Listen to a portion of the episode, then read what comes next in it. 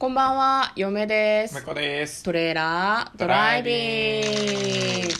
はい、始まりました。トレーラードライビング。この番組は映画の予告編を見た嫁と婿の夫婦が内容を妄想していろいろお話ししていく番組となっております。運転中にお送りしているので安全運転でお願いします。はい、今日もね、はいえっと、4連休の3日目ということでね、はいはい相変わらず家から出ずに過ごしております。最低 最低もうね、あのーあれですよ、ヒーローも見終わりまして、うん今、ジンに入りました。あーじゃあ向こうの今日ひどかった話をみんなに聞いてほしいんだけどいいかな？それはね、また明日に。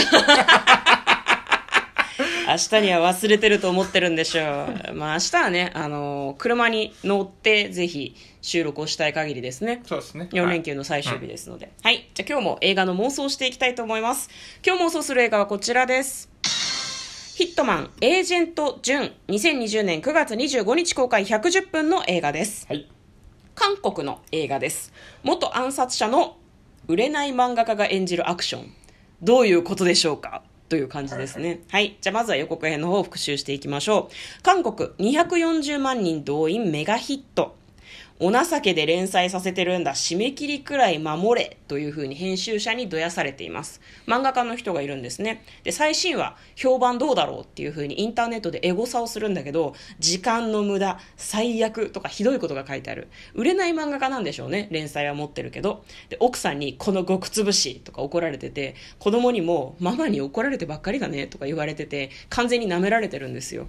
で試しに本当の自分を書いてみたらっていうふうに言われる。これお子さんに言われてるのか奥さんに言われてるのかちょっと不確かだったんだけどで本当の俺を教えてやるよっていうふうに書き殴り始めたのがなんか諜報機関あ特殊部隊か、うん。特殊部隊のエースの物語ですね、うん。何かこうなんだろうアクションを行ったりだとか敵をバンバン倒していくみたいなそのエースの物語を描くエージェント・ジュンの話を描くんだけど実はそれがその漫画家の元々の仕事の様子だったらしいんです。元最強の暗殺者がなんでか知らんけど家族を持って漫画家として生活してると。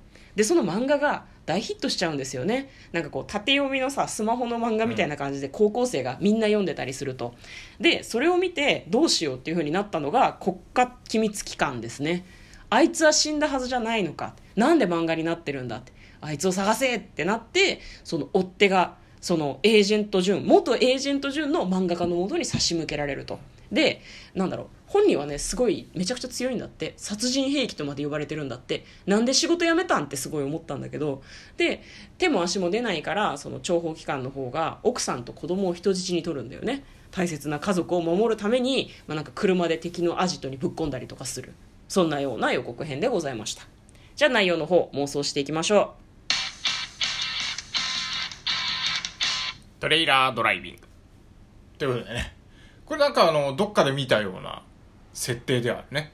なんかそうだね、うななんだろう。あの、奥様は取り扱い注意だと思うんですけど、我々の記憶によると。はいはいはい。あれも似たような感じのストーリーだったかもしれないですね。綾瀬はるかさんがあのエージェントだったんだけどあの自分の死を装って であの何お嫁さんになってうん。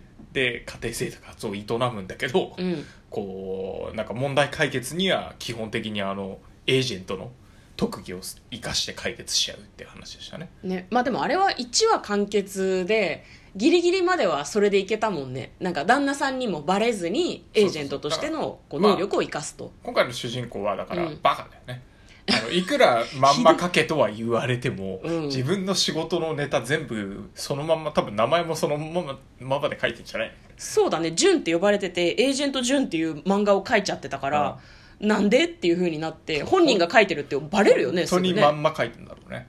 いやーちょっとそうだね、だからその辺はさなんかあまりにも追い詰められてて気が回らなかったんじゃないの？このままだとなんだろうお金も稼げないし家族も食べさせられないしって思ってありのままを書いてしまったんじゃない？そううねっかり、うん。うん。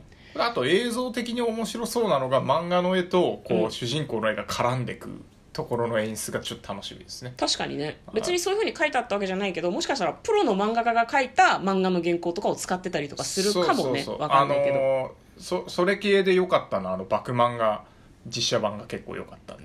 あれはねうん。よかったねすごくね。そうだからあれをこう、うん。今度アクションに取り入れるようなイメージかな、うんアメコミみたいなうん。絵で、うん。あの本当に動く人間とうあまくあ混ざってね背景がこうアニメになアニメっていうか漫画になったりみたいな、うん。そういう映像が楽しめそうですよね。いやこれ予告の中では描かれてなかったけどワンチャン原作漫画とかそういうことありそうじゃない？あるかもね。そういうのね。になんかこう、ん。入れ子になってる話みたいでちょっと面白くない？もともと漫画だったけど実写にするとこういう表現になるんだっていう、はいはいはい。それならもともとの原稿もね使えるしねその映画の中にね、まあ、そういうのいいですね、うん、いやーこれ結末はきっとねあのハッピーエンドだと思うのね。まあそうだね。奥さんとうん。お嬢さんを2人とも助け出すんだけどでこれからまた漫画家としてうん。一から頑張っていくって、エージェント・ジュンの話はもう書かないっていうことで話はついたから。ああなるほどね、うん。いや僕はねうん。僕はね続けると思います。あマジで？殺し屋家業を？そうだけど、うん。あの1ヶ月救済うん。また連載って言って、多分エージェントに戻るんだよね、富樫スタイルじゃん。そうそうそうそうそう。だから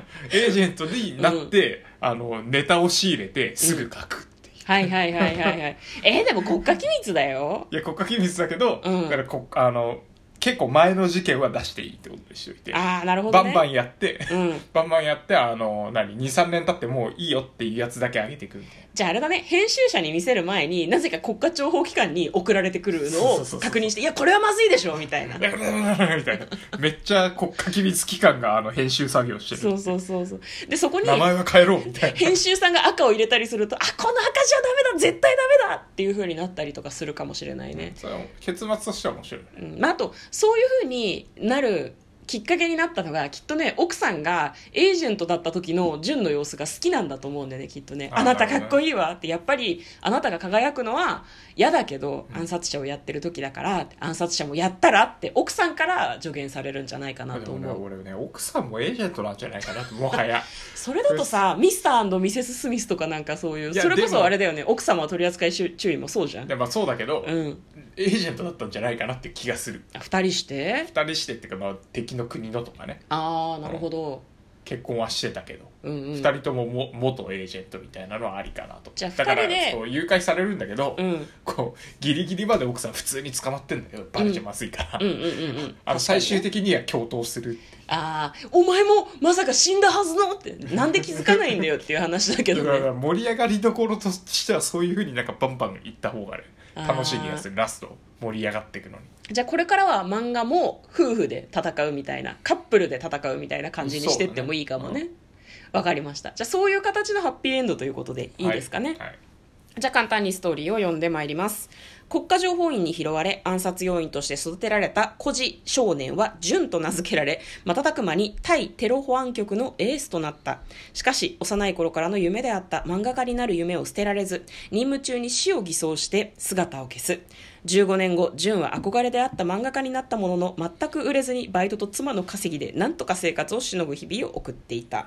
ということですね。はい。自暴自棄になった勢いで酒の勢いで国家機密機関にいた頃の話を漫画に書いてしまったらしいです、はい、それから始まる「てんやわんやの大騒ぎ」というような感じの映画のようです。はい。はい。非常に気になります。ということで嫁とトレーラードライビングまったね